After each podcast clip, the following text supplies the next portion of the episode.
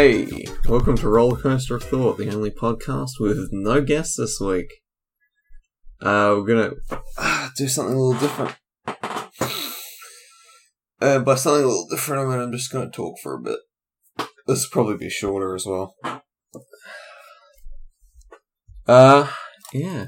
Watched an interesting video recently. Um, probably kind of important. So, Avi Yemini, who is a um, like a Jewish right wing activist, mostly just talking about strict border control.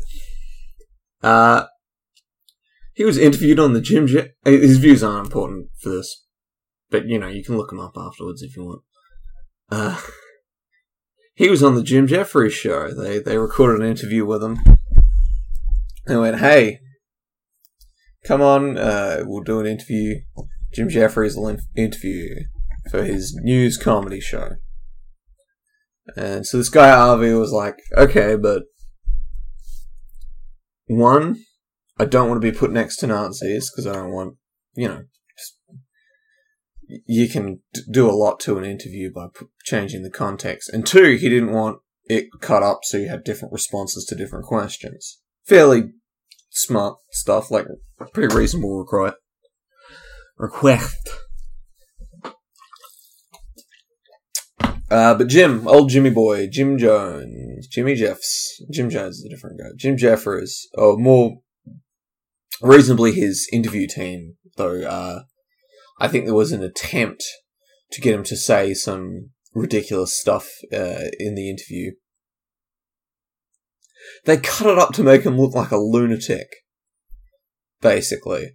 So, like, uh, there's a question in the interview where Jim Jeffries is like, uh, but don't you think, uh, like, aren't there white people? Do white people do anything wrong? Uh, and the the cut shows Avi giving this like incredulous look, you know, like, oh, what the hell are you talking about, you lunatic? Uh, but Avi was smart. He put his phone in a little secret spot and recorded the whole interview. And if you look at his actual response, he's like, oh yeah, of course, idiot. Because, uh, like, you know, obviously. So Jim edited the whole interview basically to make this guy look like a lunatic. Or like some fringe sociopath neo Nazi, but the guy actually recorded the whole thing. Uh, and people wonder why people distrust the media. It's almost as if most media organizations have an agenda, and the idea that their opposition could be anything but unreasonable monsters terrifies them. It's absurd.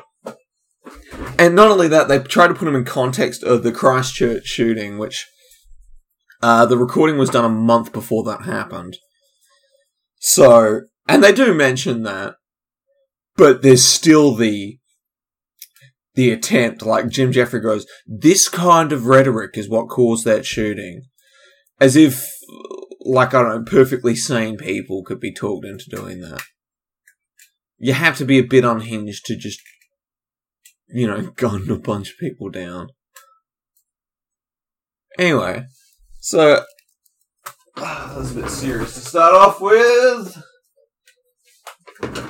My point is, I hate that comedians have these news shows because, like, it's alright if they're just mocking everything because then it's just, you know, wild and you get the opportunity to look at the news in a way that the news isn't allowed to, which is just like, look at how stupid everything that's going on is. But this is recent comedy news, news comedy has been this weird agenda pushing. It's always like they, they always have an angle. I don't know. Just to me, the, the, the view pushing is antithetical to comedy. Because the point of comedy is anybody can laugh, anybody can listen to it and go, hey, that's funny. Right? Like, the opportunity to even laugh at yourself. But, uh, the news comedy approach is very hey if you agree with us this is hilarious otherwise you're going to just get mad because it's nothing but misrepresenting the opposition non-stop yeah, it's yeah. Comedy's in a weird state at the moment. A lot of comedians, the, the best comedians now at the moment are the ones who are um, making jokes at the expense of the potentially offended. Because most most people don't get upset that often. Like there might be a joke that crosses the line for them, and they go, oh, "I didn't like that," but you know, like they keep listening. I I go into comedy clubs all the time, and I hear nonsense. Like there are some ridiculous jokes that people make, uh, trying to you know things that I go like, yeah, that's stupid. But you know, you stick around because chances are five minutes, like a minute later, they tell a joke you like, or you know, the next comedian you like more. Uh, I don't know, just this. So, like all these really good comedians, like Sam Hyde is great at this, is making jokes at the perpetually offended by putting two causes of them like at odds with each other. So, uh, like, there's the the Toss It Project. Toss It Project's a great sketch. Go look it up and watch it instead of listening to me describe it. But uh, basically, it's an anti-bullying campaign that says, "Look, just write all the mean, hurtful things people say about you onto a paper cup and just toss it." And it's it's showing all these people littering, and like you know, there's like a fat lady there, and she's writing like "Chub Lord" or whatever on it, and uh, uh, the one I remember the most is as an Asian kid, and he writes rice calculator on the paper cup and throws it into the gutter and drifts on. But it's just it's putting those two issues together, and they they bring weird things out of each other. It's very funny. I probably sound like a lunatic because this is my point being. I don't know. Comedy's in a very weird state because there's a lot of there's a vocal minority of people, and they are a minority because I like I've said some outrageous crap on stage, and I'll probably say more outrageous things because sometimes that's funny. Uh, and not a single person has come up to me and gone, "Oh, that's not okay." Some people are like, um, oh, what was it? There's a I forget his name. There's another com- uh, Jason Jason White. Is it Jason White? Give me a second. I gotta check because there's, another guy in Perth uh, who actually has like a full hour of stand up. So he's a he's a level above me in a sense. Uh, but he he was emceeing a gig I was at, uh, and he called my five minutes uh, the most white privilege set from a Ellen DeGeneres lookalike, which I thought was a pretty funny description. No, he he, he liked it because that sounds negative. The white privilege thing. Jason Wood, Jason Wood, not Jason White, but he's he's he's ethnic, so his endorsement uh, means I'm not racist. Uh, excuse me, I'm not racist. I have a black friend. Uh, I don't know. People get a little too stressed about racism. It's like most people's hearts are in the right place, even if they say something real stupid. Uh, yeah. As I, I like some of the things I say that are kind of wild about race is more at the expense of people who get upset by it. I had a joke about dog. A joke about dog kicking. Anyway, oh, let's talk about more news. Or not more news. This is past news. I watched a very interesting video uh, by Count Dankula. Uh, if you don't know who Count Dankula is, he um, he rose to popularity on the internet because he had this adorable little pug, and his girlfriend loved it to bits, and he's like, thought it was the cutest thing ever, and he's like, I'm gonna, I'm gonna teach it the most uncute thing I can think of. I'm gonna make it a Nazi. And so he has this whole video of uh, like teaching his dog to be a Nazi. It's it's you know like a, a dumb joke. In poor taste, maybe I thought it was hilarious, but it's you know I could understand someone being upset by a dog doing a Nazi salute. But he actually got arrested for it. And nearly fined and, and fined and nearly put in jail. Like, complete insanity. Because he, he made a joke that made people uncomfortable. Anyway, that's that's not what I'm talking about. I'm actually going to talk about his content because I made a very interesting video about roof Koreans. So, uh, chances are you've seen that clip of, uh, I think it's Rodney King or whatever his name is. The the guy got the crap beaten out of him by like a bunch of LA cops, and that that was messed up. Even if he was like resisting arrest, that's overkill. But that's that's a problem with American police as well.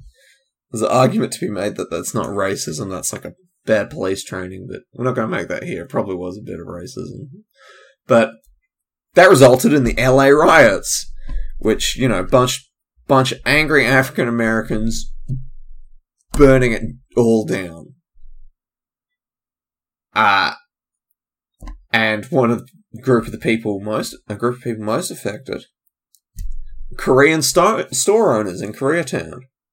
You know, they were fairly big businessmen and you know all the looting and stuff, particularly uh, gangs taking advantage of the riots and looting, would you know come and dest- like destroy these Korean stores and take all the stuff.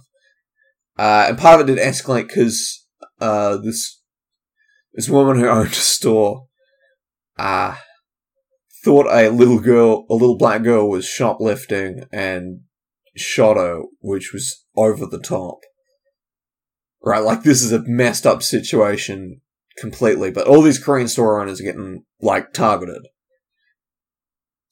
So, a bunch of Korean immigrants who had their Korean mandatory military service, so basically all of the military trained, went, alright, if these guys are going to attack our stores, we're going to form a militia and they got a bunch of Koreans on the rooftops and stuff with guns. They'd fire a warning shot when people came too close. It's wild, but it it all kind of came to a head because these gang members started doing drive-bys, and they're like, "Okay, we got to start, we got to get start shooting back because otherwise these people are just going to steamroll us." And it leads to this insane video of this one Korean guy who's like, my boss called me, and it's like, there's a gunfight down at the store. You gotta, you gotta come in. There's a gunfight.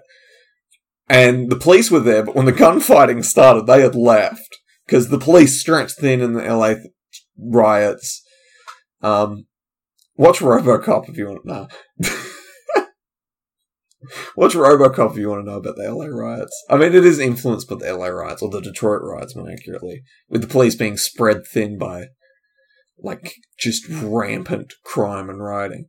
Justified, maybe, but still messed up. A lot of blank store owners in the LA riots also like having a hard time. There's a really brutal video of this black store owner screaming, "What? This ain't right! What you're doing!" Like he's screech, like you can hear it in his voice that he's like just completely broken. It's like I'm from the ghetto like you, and you you're burning this all down. Stop it! This ain't right. So like, just overall a messed up situation. Is my point. Anyway, so this Korean guy he comes in because his boss rang him and said there's a gunfight, and at least this amazing video of this Korean guy bullets whizzing past him, just lifting up, down, bam, bam, bam, walking through the street shooting at these guys. It's like he's like he is like Robocop because he's just unfazed by all this gunfire around him, just nerves of steel. Insane. And like you, you gotta watch the video because then you see the footage and you get like a better description of what's going on. But far out, it's like I don't know, complain about guns in America all you want, but it's moments like that where surely people are like thankful that they can protect themselves from insane circumstances like that. Whole gun debate in America's messed up. It's like, oh, tragedy happens. Uh, the opposition to gun leaps on the tragedy. And yeah. It's a very messy political debate. Uh, anyway, we really dived into politics there at the beginning. I was going to workshop bits. I was going to workshop some bits because the things that sound good in my head I say them out louder than I realize either they're insane or they're brilliant. So we'll, oh, I didn't mark that one properly. We're gonna get into my my notes here, all my all my like half baked bits that I think of just before I uh, go to bed. All right, this one's this one I think is funny. Um, I don't think anybody talks about how intense urinals must have been in Nazi Germany. Like already it's a game of like hide your dick in regular urinals, you know, you're like you don't need two hands to piss, is what I'm saying. And yet everyone's there with two hands just like trying to look up and whatever, but you have to look down because you you flipping pelvic floor doesn't let you piss unless you do. So it's this whole whole rigmarole of having to stand there awkwardly with other dudes with their dongs out. And add to that the tension of an SS officer next to you checking if you're circumcised. Like, hmm, good, you still have your foreskin. like, intense. Because there are probably a few Jewish dudes who got away with like hiding in Germany just as citizens. But imagine that every time you go to the public bathroom, you're there just like, if they spot me, if they spot my Abrahamic covenant, I'm screwed.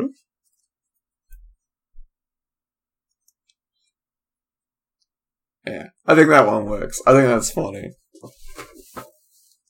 Maybe it could use a little work have a better punchline. If you got suggestions for punchlines, email in because some of you are smarter than me, probably. Some some of the six of you, I think there's only six. I have only six real viewers. We're gonna look. Anchor.fm. Get my stats. We're gonna have a stats breakdown. Uh, meanwhile, I wrote this down. I don't know how to turn it into a joke, but it was very funny. One of my friends uh, for whatever reason, we were talking and he was like, uh, what language is Ching Chong Ching Chong? Like, like he thought it like responded to a specific Asian language. It was bizarre because I'd never thought of that either. Like, where does Ching Chong Ching Chong come from? Is it just is it just sounds? Or is, is there a specific language that someone got those sounds from or something? Does it mean something in any of those languages? Probably not, but it was a bizarre thought that I don't think any sane person would ever consider. Or any any person who's not tired at least. So it was very funny. Uh, anyway, I got nine. I got an audience of nine. Nine people. So, so this is for all nine of you here. Uh, I've been trying to do a joke about keto. So keto, keto, low carb, high fat. It's like a cult. It's instead of loving some glorious leader or some golden tablets or whatever, we just hate carbs. We're a hate cult. We're a hate group. We're gonna come into your bread stores, kicking the door. You got freaking carbs in here. We're gonna shoot you. The first keto shooter will be intense. Coming to Baker's Delight, unloading an AK. this has been a very shooting themed episode. Where my shooters at? that's it. That's this episode is going to be called "Where My Shooters At." If it's not called that, send your angry emails in. Um. Ah, this is the thing that's upset. Speaking of shootings, uh, I'm gonna do a shooting on Apple because they changed the the gun emoji to a water gun. Like they took away all the inherent rage of the gun emoji. The gun emoji is visceral. You, you do the gun emoji pointing at the head of the, the squiggly line emoji. You'd be like, this is how this day is making me feel. But no, we can't for a second express any form of rage or violence. It's not as if violence is inherent to being human and will never ever escape it no matter what kind of laws you put in place. Nah. We're not flawed, sinful people filled with, like, I, I don't get people who think you can just go through life entirely without ever experiencing violence. Like, like somehow we can shield violence from us and yeah, I don't know. It seems bizarre. We enjoy it too much. It's a part of us, no matter what. Um, but yeah, it, I'm annoyed at the whole gun emoji thing because it's just taken away, particularly for men, a way to express our emotions. How are we meant to say we want to kill ourselves every second of the day? I'm kidding, of course. I don't want to kill myself. I just want to die. I would rather not do it myself. that's bizarre. Uh, why don't I just write like a weird racist review of Crazy Rich Asians? Like, why is everyone so tired? They're squinting the whole time, like as if somebody could see Crazy Rich Asians and not know what Asian people are. Just like, they're all squinting all the time. Is the sun in their eyes in every shot? I don't know. I don't know how to turn that into a joke. That might work for like a TV show or something, but I don't write TV shows. Maybe I should. But probably not. I'm not very good at writing, as as you can tell from my jokes. Um.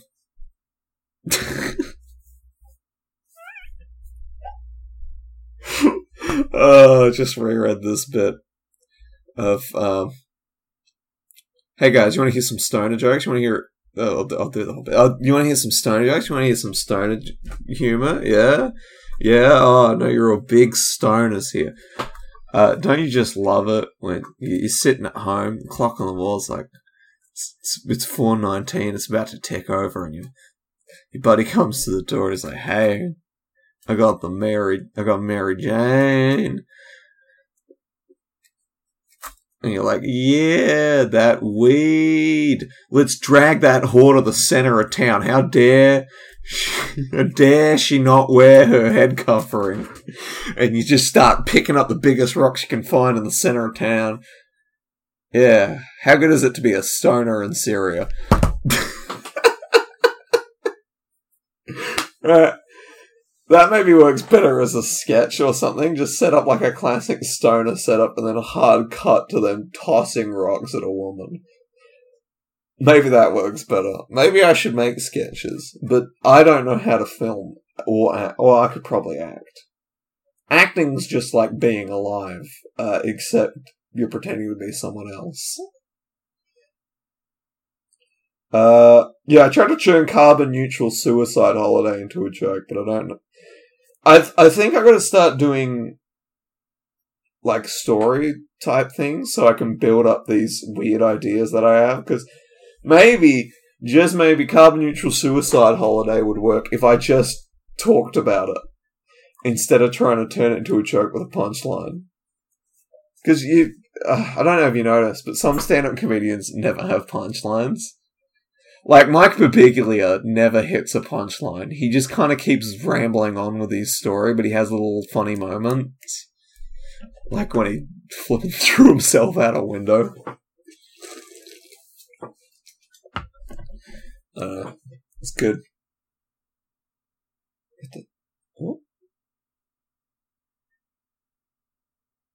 Uh, I should pull this joke out again because it actually worked pretty well. Of uh, Porsche's coming out with the all electric 911, electric plane, electric terrorists, all you can hear are the screams. Ah. if you think that's bad, I won't tell you about the Volkswagen Holocaust. They made cars for Hitler. They might do it again. So that bit works, I think. Because electric cars are quite quiet. Um, I'll tell you about my strategy for solving Hitler because everybody goes, "I'm going to go back in time, get, I'm going to kill Hitler." First of all, most of the people I talk to are Australian. How are you going to get a gun to shoot him? Are you going to stab Hitler? How do you know he's not going to shoot you before you get within range? Like Hitler survived World War One. He has at least some combat experience. But I think I could solve it non-violently. I think I could go back in time and stop Hitler the way Gandhi would have wanted. Because uh, uh, you can't see me through the podcast, but I am a blonde-haired, blue-eyed Aryan male. So I and I'm not exactly the peak of human physical conditioning. So I reckon if I just go back in time and go, hey, Hitler, I'm a part of your master race, and then like flash him completely nude, he'll go, never mind, I was crazy. Master race, what was I thinking? Insane. This was stupid. I'm gonna go back to painting postcards. And then the whole army will just pack up and go home. I, I like the only other problem will be all the other true believer guys, you know, like the guys who actually wrote the philosophy behind it. But you know, I think that would work. Like I'm not great to look at nude. Nobody can vouch for that, so maybe I am good to look at nude. Maybe if you put me in an art gallery next to the statue of David, they'll go like, David, get out of the way. This is the new peak of humanity. Uh, yeah. So talk about what I've been what I've been reading. Uh, well, what have I been doing? I've been playing Earthbound. Earthbound's pretty good. You hear a lot of people talk about Earthbound on the internet. It's like the the it's the weird niche thing that's not niche because every every weird tangentially video games person loves Earthbound or at least sings its praises to some degree. Uh, and yeah, all I'd heard about the game is it's weird. So I was very surprised when it was also like a fairly decent game as well. Because the the presentation, the humor, the writing, fantastic. It's very silly. It's very weird. You're getting this adult world filtered through a child. So like you come across a cult, and for what like um it's based on like a Japanese cult. They all wear blue hoods and they did chemical weapons for a bit. Uh, yeah, because I'd seen a video about it. But they just, they're just all like, I love the color blue. I'm just really into blue. Because that's all the kid can figure out. And other stuff like that. Um, and then like, you know, you keep coming across all these weird adult things, like the police brutality. The police like bring you in and all beat the crap out of you. Uh, but it's again, it's all filtered through this very whimsical presentation and writing. And then you get those weird surreal moments where, like, um, hours into the game, like, uh, I hadn't got my fourth party member yet. I still haven't. Poo. Poo's his name. Uh, and I got a phone call in the game, and it was just someone asking, they're like, "Hey, you, yeah, you with the controller, what's your name?" Like the game asked for my name well in, like, good hours in. Yeah, but the the combat's fun as well because it's just it's fairly typical RPG stuff in the sense that you know you can either do a melee, like do a normal attack, do a defend, or do a spell which costs which costs magic points. In this case, it's psychic power, so it uses psi points. Uh, and your main character's like this all rounder, so he's got like heal, he's got a heals, he's got some attacks, he's decent with melee. He's like, just, you know, he can kind of do a bit of everything. Uh, then you get Paula, who is a pure psychic, so she has a lot of psi points and a lot of options for spells. Plus, if you are out of psi points, or if you just want to gamble, she has the ability to pray, which will grant like a random spell effect. It there's a chance of it damaging you, but more often than not, it'll give you a little heal or hurt the enemy a lot or whatever. It can even be something the enemy's weak to.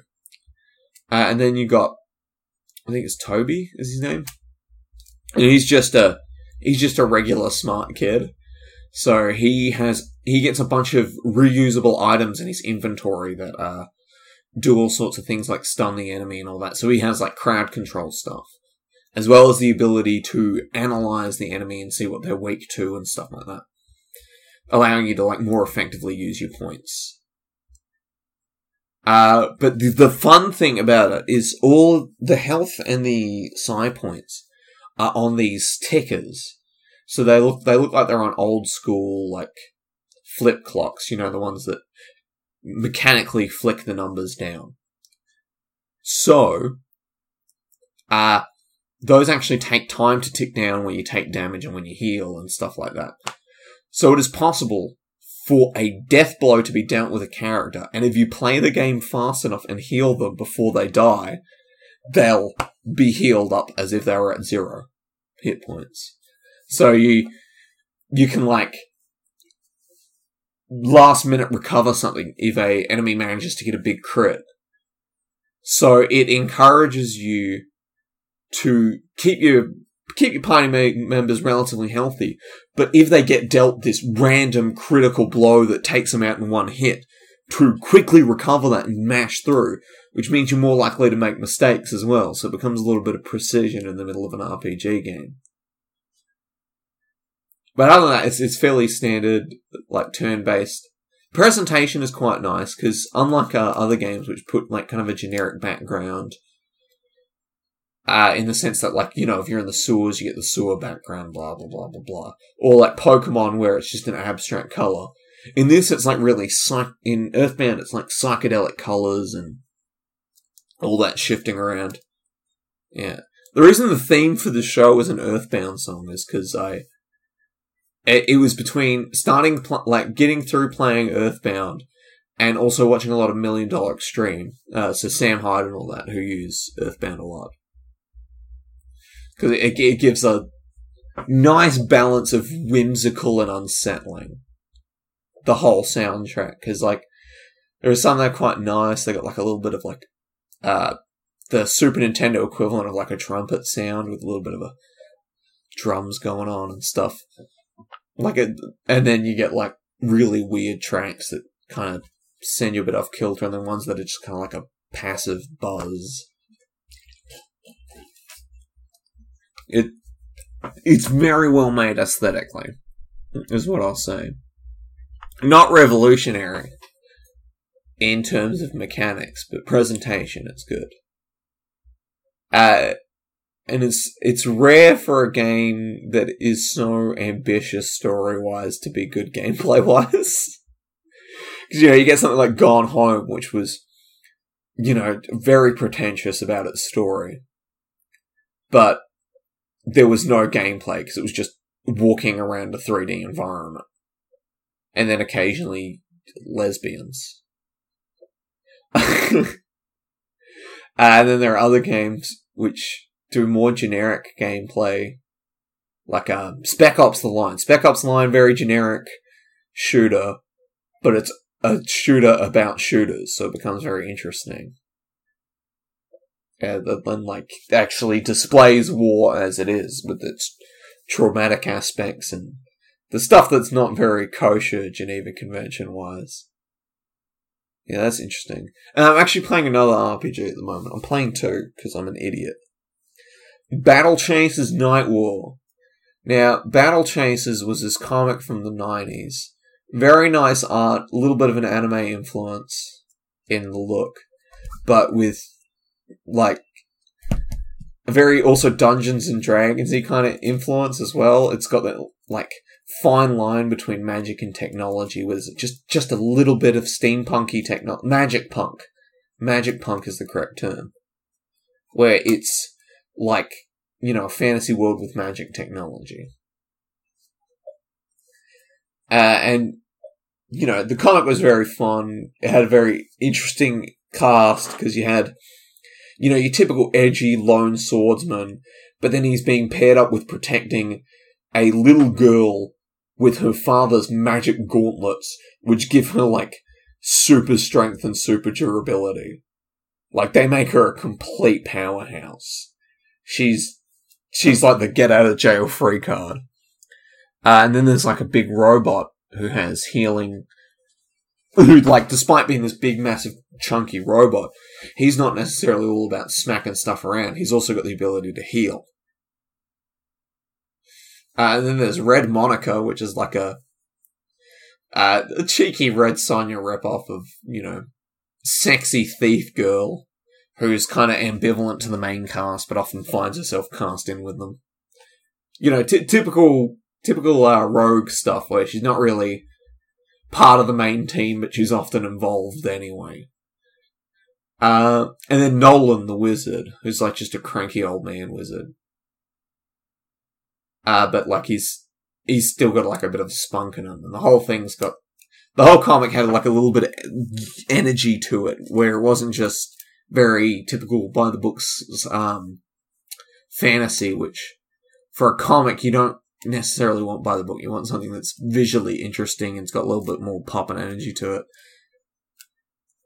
Uh, but that got cancelled before its time, so it went like nine issues. It had a very intermittent release schedule and stuff, and then uh, it, it, it just ended after the setup story arc, which was all right, but it was very clear that he had written this team to have a series of like adventures, right? So you have he written a very good fantasy team for doing the Dungeons and Dragons things of have an adventure, a little bit of downtime, another another adventure that's a bit unrelated, and you know they fit very nicely into roles together and got a good dynamic. Which is where Battle Chasers Nightwar comes in, where it gives us another adventure, and it shows, hey, if this comic had gone a few more issues, it probably could have propelled into like, you know, something of a staple because it was, you know, it had the art, it had decent enough writing, but the putting it into a game and giving them this little adventure that's off the beaten path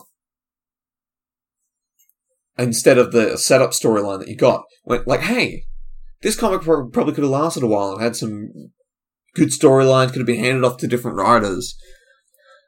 Because uh, basically, the characters get um, the airship gets crashed on this little island, and it turns out there's more going on on the island than they think. Because the bandits that shot them down are actually up to some like necromantic nonsense,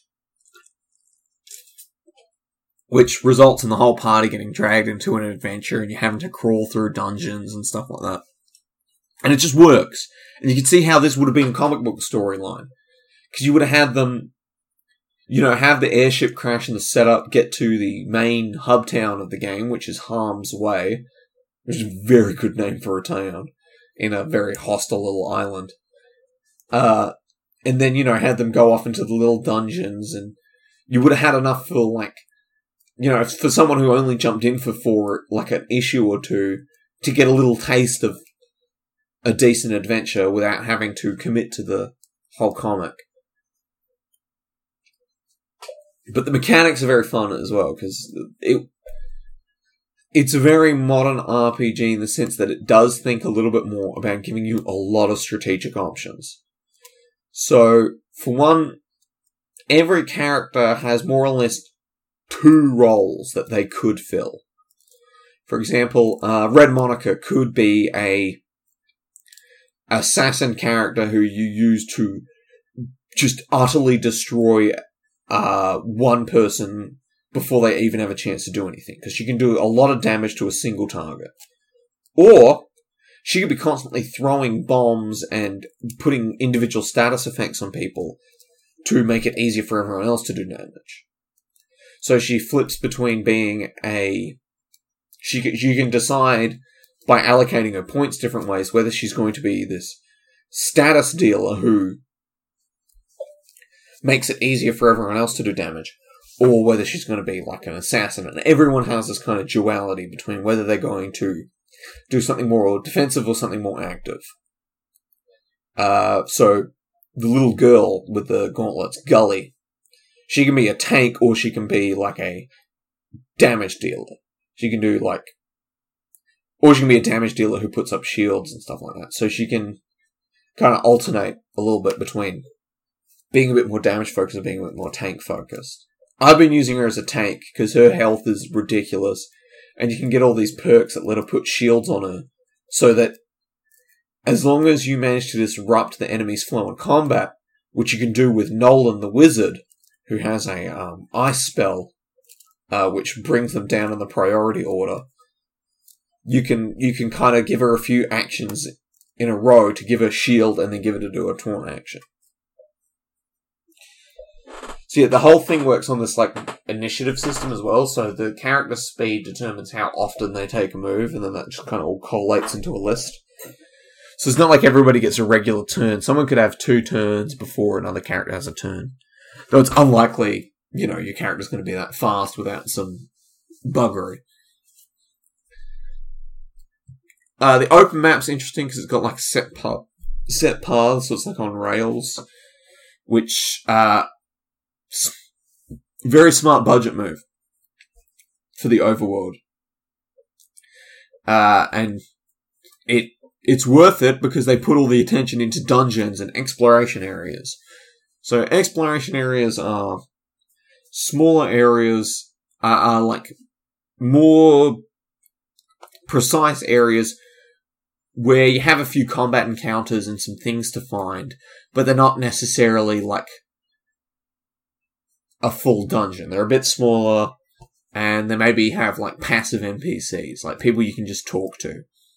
Like there's a bar that you can go to and you can uh, pick up a few side quests there because there's one guy who's just like, oh, there's really brutal mercenaries locked up somewhere and you can go find them and kill them if, for me. That'd be great. Uh, and the dungeons, which are proper like, it's uh, similar to exploration areas. It kind of looks like a isometric type thing. You know, you can move around normally, but you know, it's all a bunch of rooms, and there's there's more Western RPG style puzzles, which was surprising. So there's like riddles and stuff, because normally JRPGs, the puzzles are like block puzzles. They involve manipulating the room or the environment. And this game has some of that, there was a part where you had these drawbridges where you got to activate them, deactivate them to create a path to the goal. But um, there's also like riddles and stuff and like things where it's like, ooh, you got to find somewhere else on this floor. There's some gems to sock it into this golem, which will, uh, you know, give you a bit of extra treasure. And treasure is important because if you have good gear, you've got you can boss through these dungeons. And it's not super difficult at the moment. It's a bit. It is getting more. But I've managed to play every dungeon so far on legendary difficulty, which they only recommend for like veterans. So as presumably they would go, don't play it this way unless you've played through the game before. Uh, but I've managed to I've managed to get through it anyway because I think it's more just the like the normal difficulties are there for people who maybe don't think so much about the stats or who don't pay attention to it. Because it's very possible with RPGs for someone to just go, stats. What's a stats? Yeah. Anyway, that's been incredibly fun. What I was going to talk about? We'll do, we'll do a little bit more. I don't know whether I should talk about more things I'm playing or reading, and I don't know.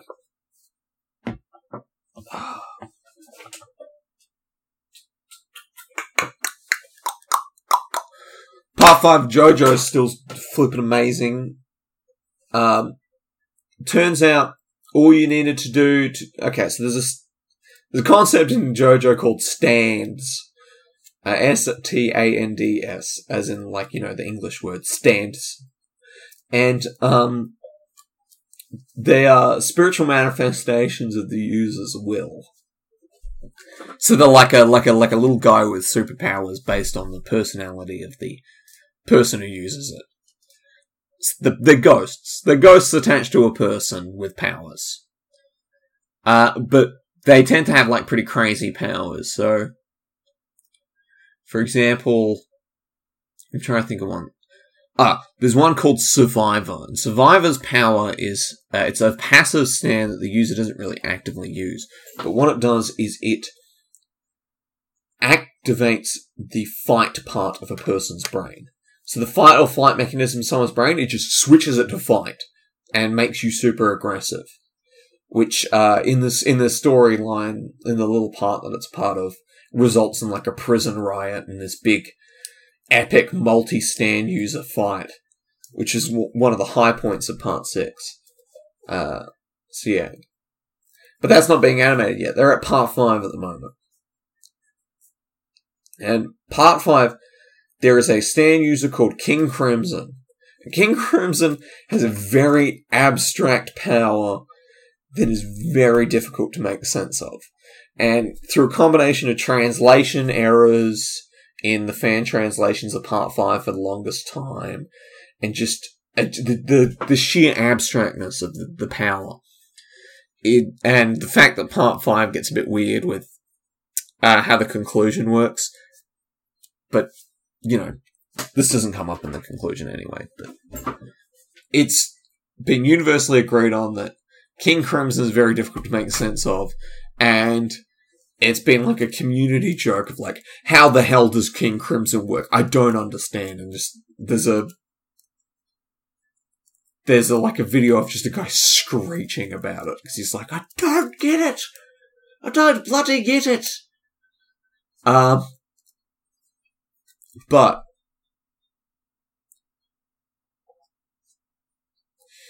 the anime did it. They managed to make it make sense. It turns out all you need was a little bit of motion to understand what was going on. They've they've barely changed the scene, and because I can remember the scene where it happened, where you figure out where you're told what King Crimson's power is, and it's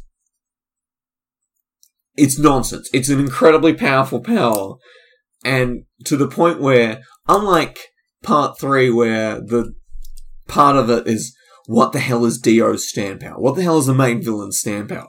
This one's like our main villain's stand power is insane because it's essentially a get out of jail free card, no matter what's happening. To the point where this is only the midpoint of the series they find that out. Or not the midpoint, uh, like uh, the three quarters point, but you get the point. And they go just, we have to run. There's no option. And it's amazing. It's great. Now, unfortunately, the, the conclusion isn't as great for this part. Like, part five is one of the parts. It's, it's still good. I very much enjoy a lot of the fights in part five, the characters, but the conclusion is a misstep. It's interesting, it's fun, there's a lot of cool bits, but you know, when the, when the anime gets to it and you see it, or if you've read it already, you'll understand they add something to the lore of the powers of the show that is very difficult to get past. And in fact, it never comes up again.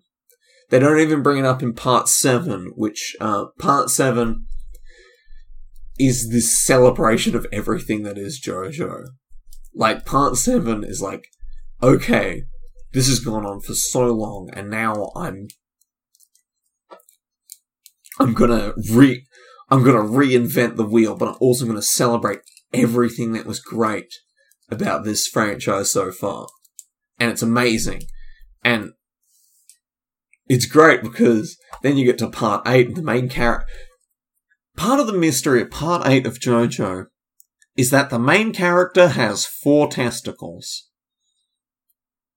Yeah. It is a core plot point, and it is explained adequately. It's it's given a perfect explanation. It makes sense. And yet is the most bizarre thing, because one of the first things that happens is the main character of part 8 shuffles out of the ground completely nude. And then you see the, the uh the female one of the female protagonists go well the female protagonist is basically just a dude and a girl uh go four balls and then she turns away out of shame and just from there it's like you know what i thought part seven was a great finish for JoJo. It was a great finishing off point, but never mind. Part eight pulled me right back in. Because I'm a big fan of things ending on a high note, and part seven would have been a high note to end on. But oh boy, I'm glad we have part eight, because it's bizarre. And I've got to get caught up on that. I haven't read completely up to date. But it's good, because now there's never been a better time to get into anime and manga, and this is why. For one, American comic books have gotten a bit weird. Uh, some of the writing's a bit off. Business wise, they're going a bit strange. They're starting books, and then after five issues, they're cancelling them. Uh, the the writers are very politically involved in a way that takes away from their own writing. Like they've started writing like Ayn Rand, where the bad guys are stand-ins for the opposition and the good guys are stand-ins for their position. And they, they strawman the heck out of the opposition. They go like, oh, the, the opposition clearly evil. Anyone who doesn't agree with my point of view is clearly a Satan. Uh, which it, it, it makes them difficult to read, especially if you disagree with them politically. Like they'll go, they'll make a point that's like, but this, and if I was able to argue with them, I'd be able to actually argue the point with them. But because it's this one-sided comic book, they go, ah, these people are just horrible and evil. I'm like, but what about this? Oh wait, I can't talk to you. Why am I talking to a comic? So American comic books gotten a bit weird. There's still some good stuff because there's a lot of creator-owned comics where there's not, there's not this weird environment. A lot of people doing more independent comics. So it's not that the comic book industry is dead. It's just you got to go. You got to be careful. Not everything that comes out of Marvel or DC anymore is just a surefire, fun little adventure. Uh, and you know, then you got to start looking at alternate publishers like Alterna. Alterna seems interesting. I wish I could read their comics, but I got I got to figure it. I should just buy them digitally. I think that's what I do. Anyway, American comics getting a bit weird, and the translation for uh, manga has never been better because there are so many people involved in it and it's all crowdsourced on the internet. So you can read everything up to date as it comes out with fan translations. And then if you really love it, you can go buy the, the tankobon collections, the, you know, the, the volumes of manga that you're probably more familiar with. And they don't have a lot of American political nonsense because they're written by Japanese people for Japanese people. When it does get political, it's about Japanese stuff, and rarely do these stories get political. About the closest they get to politics is a lot of them comment on the education system in Japan, which, from an outsider perspective, it's very easy to like. It's very simple for us to just agree with these guys because it's like, yeah, it, it is kind of rough on them because they they do put a lot of pressure on the young people. But again, they they just have a bit of like they do have more of a focus on telling just good stories, and French comics is too. Apparently, French comics are apparently better than manga because they're, they're slightly better writers. Some manga is a bit dumb, but the dumbness is part of the fun. So that's good. And then the, the anime community, again, fan translations through the roof. Uh, there's all the services. You can get stuff on Netflix. I've been watching Baki on Netflix, and Baki is sick. It's about big muscle MMA men fighting each other. That's it. That's all you need to know. It's stupid and ridiculous, and every character looks like a deformed muscle monster, and I love it. And there's only been one moment that I hated, and it was the one moment they used a bit of CGI. And I thought, oh no, is every fight going to be in CGI? And then they have another epic fight between two guys just on the street, and they don't use CGI. And I'm like, oh, thank goodness they avoided the thing I hate. Yeah. Anyway, my point is, American comics are becoming less and less for me with all the politic, the politicking, or the lazy politicking, I should say. There's, there's always been a little bit of politics in comics writing, but it, it's getting in the way of the adventure stories now. And the, that's what annoys me is I want a, I want an adventure story and I'm getting some comics writer's political diatribe.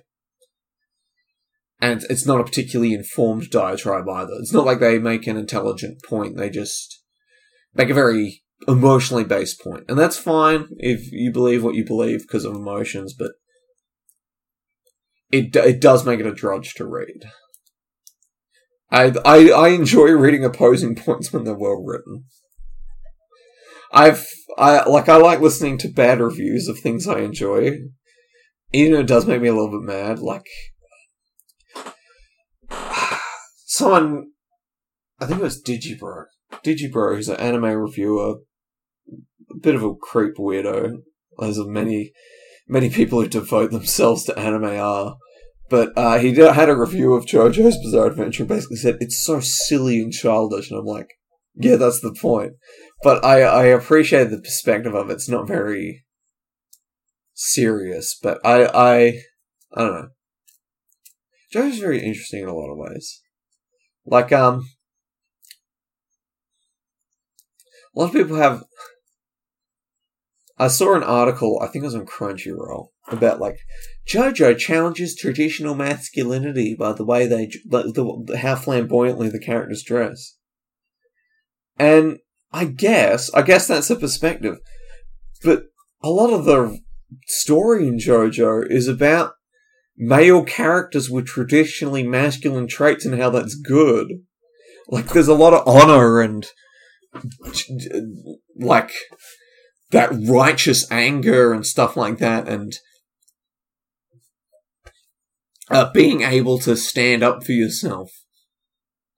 And these, like, you know, they're very masculine characters. Despite the way they dress. Like, Jotaro from part three. He's, he's meant to be like a Japanese Clint Eastwood. And he is. He's a guy with nerves of steel. And, like, he, he, he ain't afraid of nothing. But he's he's very quiet and makes decisive decisions, and he can be rude, but you know he's to the point. And it's like very tradi- like they all have very traditionally male characteristics. And even when someone has something that's not traditionally male, it's it's kind of just a little quirk of their character. It's very interesting, just that perspective, because um, Japan is very traditional for for good and for bad.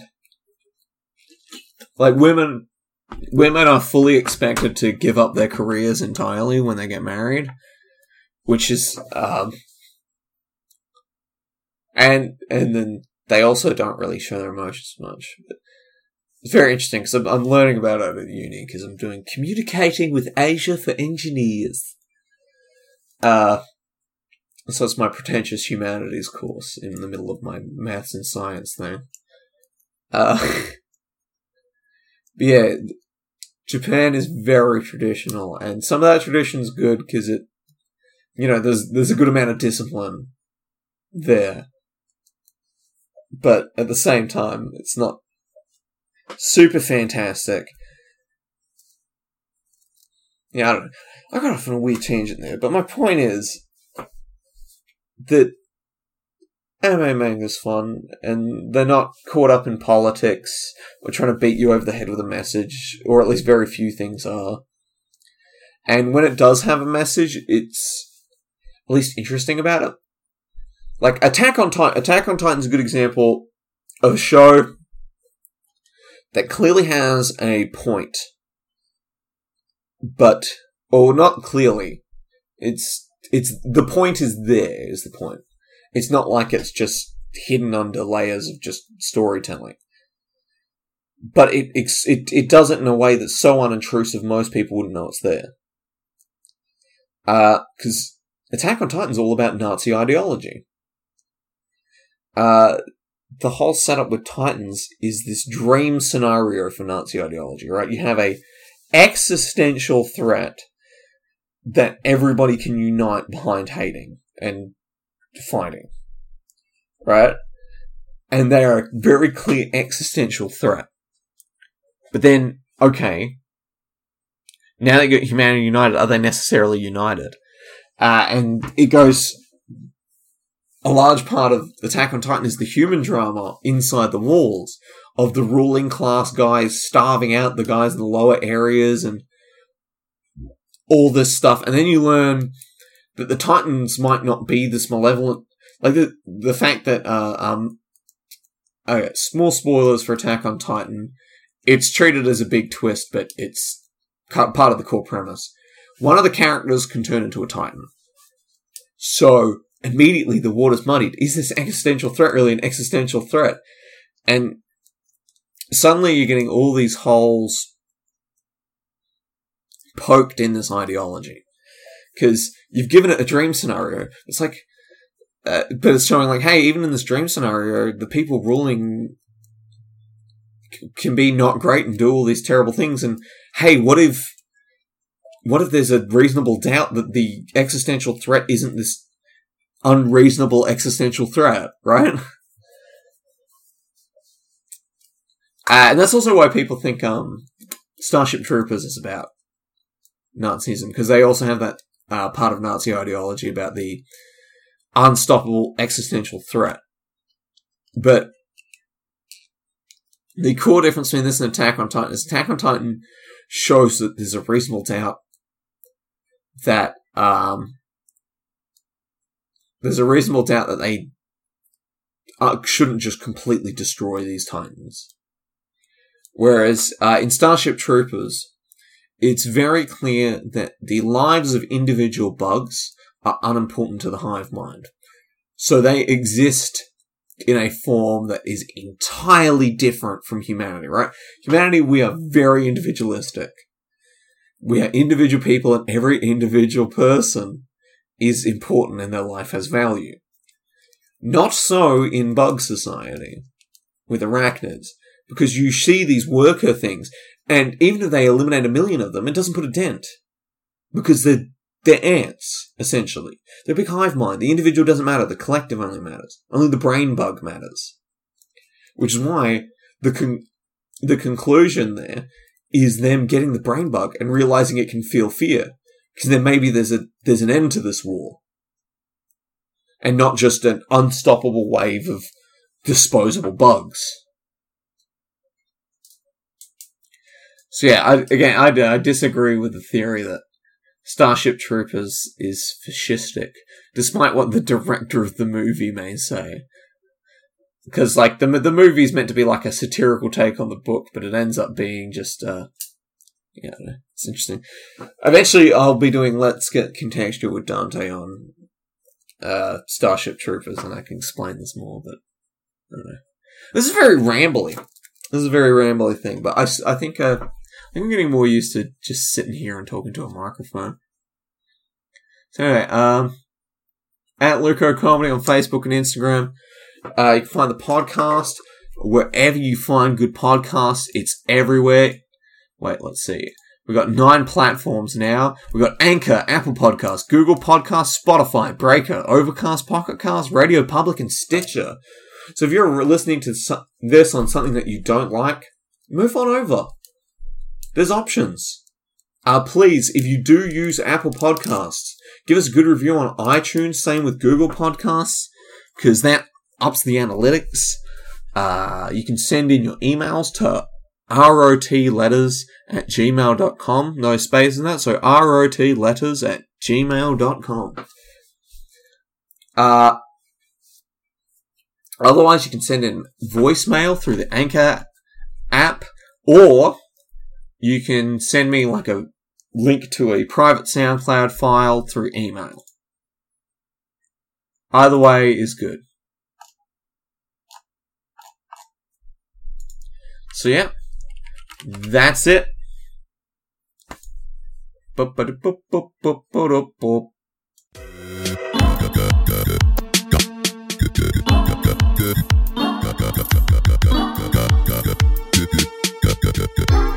good.